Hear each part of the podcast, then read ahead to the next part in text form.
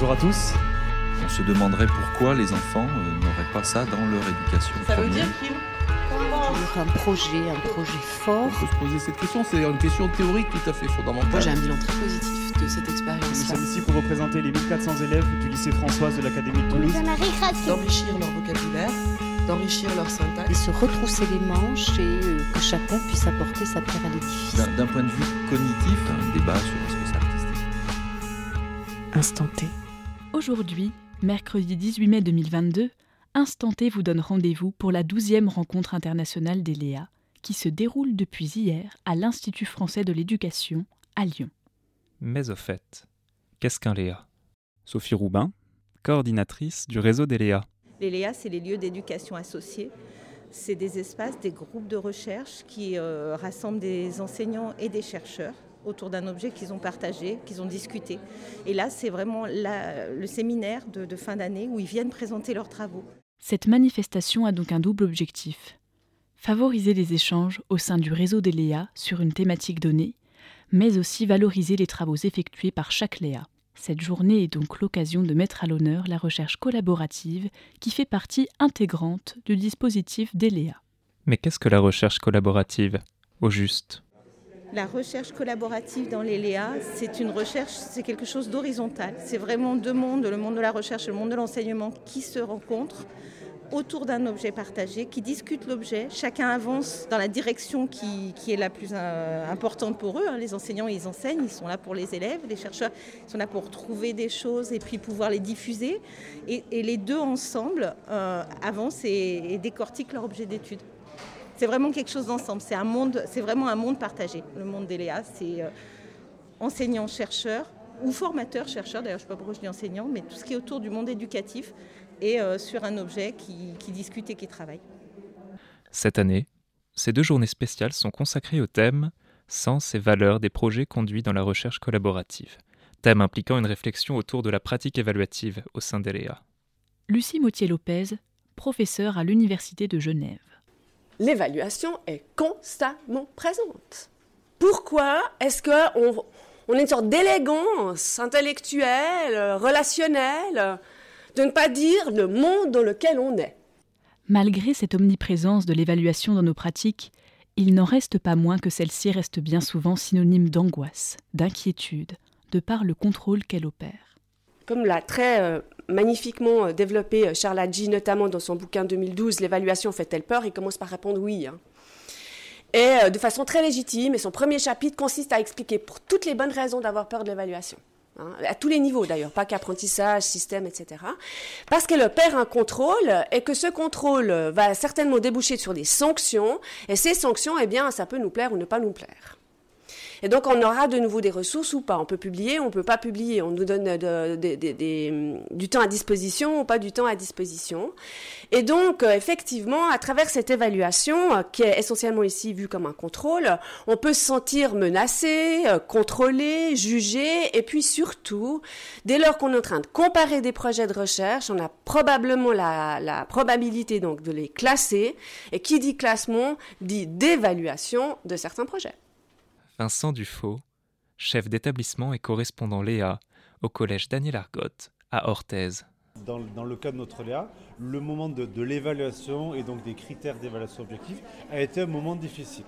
Voilà, nous, ça faisait, euh, on travaillait depuis euh, deux ans et demi sur le projet et le, le moment s'est dit, tiens, on va évaluer euh, les actions, tout ce qu'on a mis en place et ça a été euh, un, un moment compliqué. Si la pratique évaluative est donc tant source de tracas, quel type d'évaluation faut-il adopter au sein des Léa Devons-nous en rester à la classique évaluation-mesure pour ces recherches collaboratives si singulières? Quand on est dans une évaluation mesure, le but c'est de diagnostiquer, compter, mesurer des écarts, mesurer des effets, mesurer des impacts, mesurer des évolutions, comparer, classer. En ce qui concerne la, la question donc, sur le- l'évaluation mesure, alors le- il a- elle a un côté rassurant cette évaluation-là. C'est-à-dire qu'elle a un côté rassurant, c'est-à-dire que pour les, les enseignants, pour les, les membres du LEA, c'est une évaluation que, que l'on connaît. Et euh, donc, en termes de, de production, bon, pour nous, ça pourrait être en termes d'absentéisme élève, de chercher des résultats tangibles pour un projet. Sabine Kitten, responsable de la Cardie de Créteil. je pense qu'on est obligé d'y passer parce qu'on travaille quand même pour des élèves et pour la réussite des élèves. Et à un moment, il faut qu'on dise si oui ou non une pratique qui a été mise en place est efficace pour la réussite des élèves, parce que c'est pour eux qu'on travaille. C'est pour eux qu'on recherche, c'est pour eux qu'on explore, c'est pour eux qu'on innove. Et si ça ne marche pas, il faut aussi le dire. Et pour ça, il faut aussi des indicateurs. Euh, parce que sinon, on peut être amené à euh, transférer une pratique qui peut être euh, non pertinente pour les élèves. Donc je pense que la mesure par les indicateurs, elle est aussi importante. On part sur une logique de la preuve, on a un impératif de validité, on a des questionnaires, des grilles, des critères, des indicateurs. Est-ce que c'est de ça dont on a besoin de l'intérieur?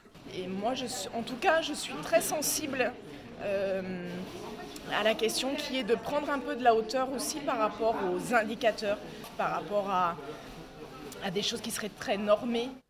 Maïra Mamed, membre du Léa de Thème et maître de conférence à l'INSPE de Créteil.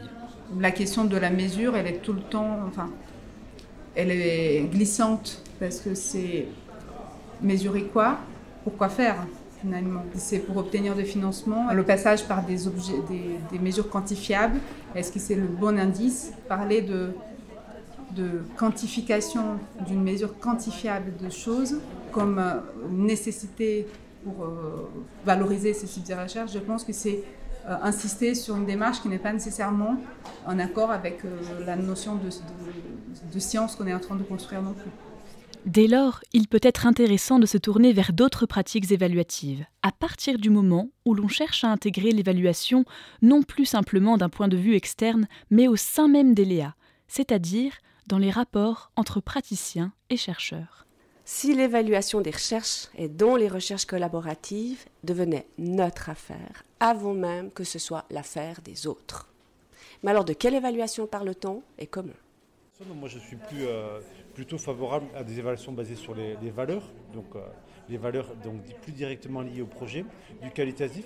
Par contre, ce sont des évaluations qui demandent un, temps de préparation et de discussion important au sein de, l'équipe, au sein du LEA, de manière à ce que ce soit, bien compris par tout le monde.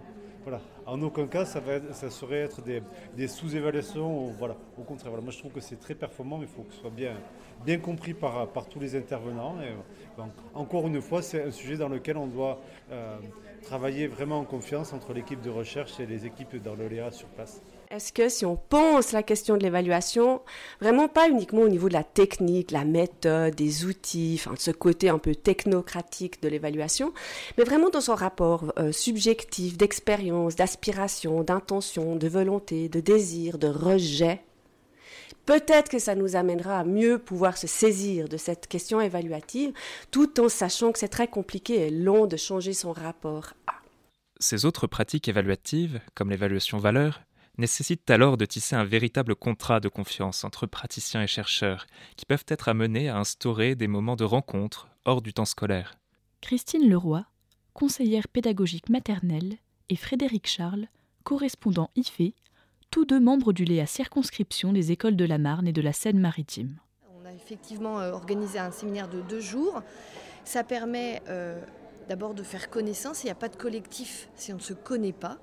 Donc il faut déjà humainement faire connaissance. Ça permet aussi de comprendre euh, le chercheur et la recherche mmh. et, en quoi est-ce que la place de chacun dans ce Léa aura une valeur égale? Ça a aussi permis de, poser les premières questions, de, euh, poser les premiers euh, jalons de notre, de notre future recherche. Et c'était un, un, moment très important, qui, fonde un peu le restant du travail. Oui, parce que c'est pendant le séminaire, par exemple, qu'a germé euh, l'idée des mères expérimentations cette année. C'est-à-dire que, en tant que chercheur, je ne suis pas venu avec des idées euh, comme ça, mais ça a été, euh, voilà, c'est dans le vrai sens de séminaire. Hein, séminaire en, latin, ça veut dire semer, dans le sens où on a planté des petites graines et qu'on en a encore on récolte euh, actuellement en fait ce qu'on a semé au mois d'octobre 2021. Euh, Cette rencontre de deux jours reste une pratique marginale, mais cela ne veut pas dire pour autant que les liens sont fragiles au sein des autres Léa, qui ne voient pas dans l'introduction de l'évaluation une menace pour les relations entre praticiens et chercheurs. Delphine Morand du Marski, correspondante Léa et professeure à l'école élémentaire Jules Ferry de Villeurbanne. Je ne pense pas qu'on rompe le, contrat de confiance en, introduisant l'évaluation. tout dépend de comment on la pratique. C'est l'objet de nos réflexions. Si le contrat de confiance est aussi fort, c'est parce que praticiens et chercheurs apprennent, lorsqu'ils s'engagent dans un tel projet, à s'affranchir d'une vision où le jugement est nécessairement perçu comme négatif. Quand on parle de jugement, on parle, on parle du présupposé, que le jugement est négatif, alors qu'il peut être positif aussi. Donc euh, on peut se baser aussi sur, quelque, sur un a priori positif quand on va rencontrer les gens et quand on, on va voir les enseignantes en partant du présupposé qu'elles ont connaissance de ce qu'elles font et qu'il y a une logique dans ce qu'elles font, c'est un, a priori, c'est un jugement qui permet de construire les bases d'une relation de confiance aussi. Euh, donc je pense qu'il y a cette déconstruction de jugement comme étant nécessairement quelque chose de négatif. Cette déconstruction du jugement est d'autant plus facile qu'aucun des membres du Léa n'est expert dans le domaine de l'autre, comme le souligne parfaitement le Léa de thème. On travaille autour de la résolution de problèmes. Euh, Cécile, elle est didacticienne des maths et moi pas du tout. J'ai pas du tout une formation en mathématiques. Et pourtant, euh, je suis en salle de classe avec les enseignantes au même titre qu'elles. Euh, et du coup, je ne, passe, je, ne, peux pas me placer en tant qu'experte de la didactique des maths parce que je ne le suis pas. Euh, je suis là plutôt en tant que quelqu'un qui est capable de voir des choses parce qu'elle est dans une posture d'observation et qui va essayer de mettre en place des choses parce qu'elle a vu certains éléments que l'enseignante n'a pas vus et qui du coup donne à l'enseignante des clés pour comprendre d'autres choses qu'elle n'avait pas vues. Et en même temps, quand l'enseignante voit des choses, ça me permet de voir des choses que je n'avais pas vues non plus. Donc, euh, c'est pas du tout une posture d'experte parce que je, ne suis pas plus experte qu'elle dans sa salle de classe. Dans la mesure où chaque membre du Léa sait rester à sa place et connaît parfaitement ce qui relève ou non de sa compétence, l'évaluation peut véritablement devenir interactive en intégrant la vision de chacune des parties. L'évaluation, elle peut être négociée et interactive. Et ça, je reprends les grands travaux de Jean Cardinet, hein, qui est un homme euh, qui était visionnaire. Quand on voit ce qu'il écrit dans les années 80, euh, impressionnant.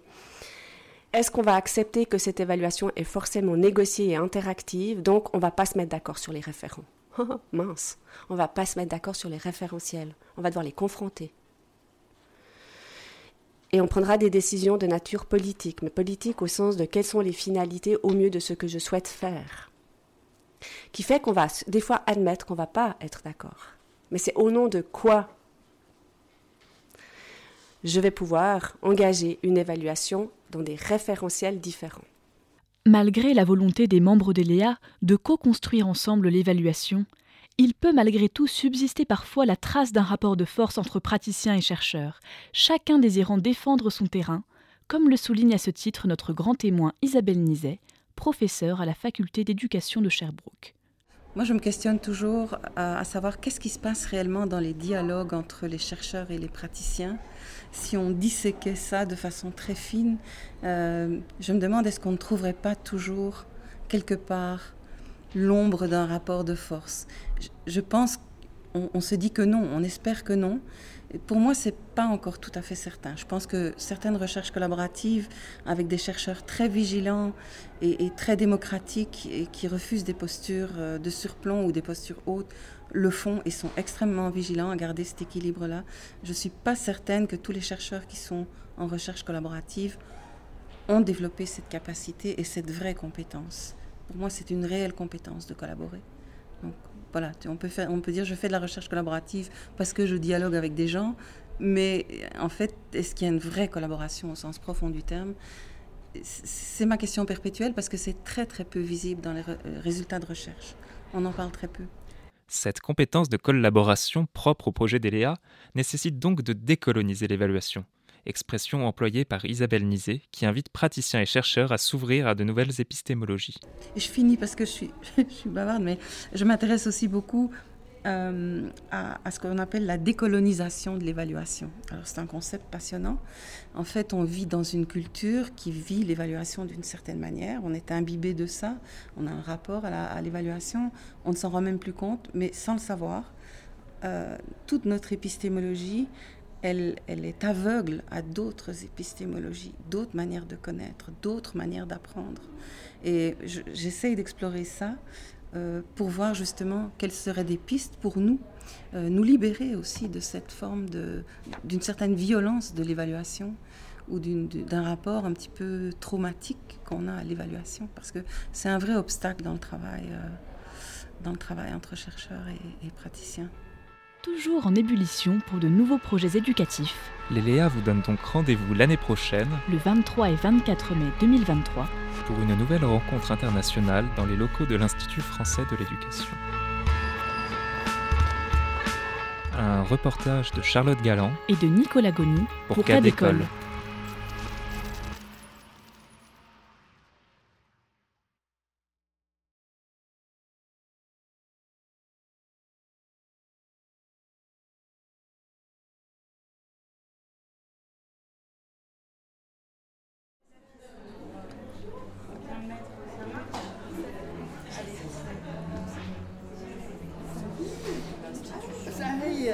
Isabelle Comment vas-tu? Ah mais j'avais vu ton nom mais je ne savais pas que tu étais ah, ici sur place.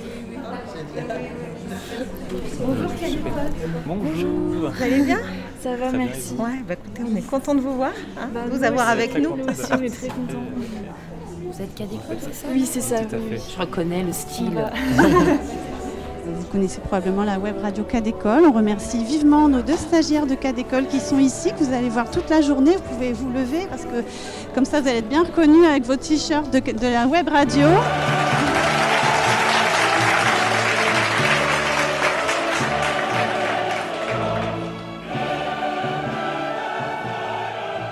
Instant T.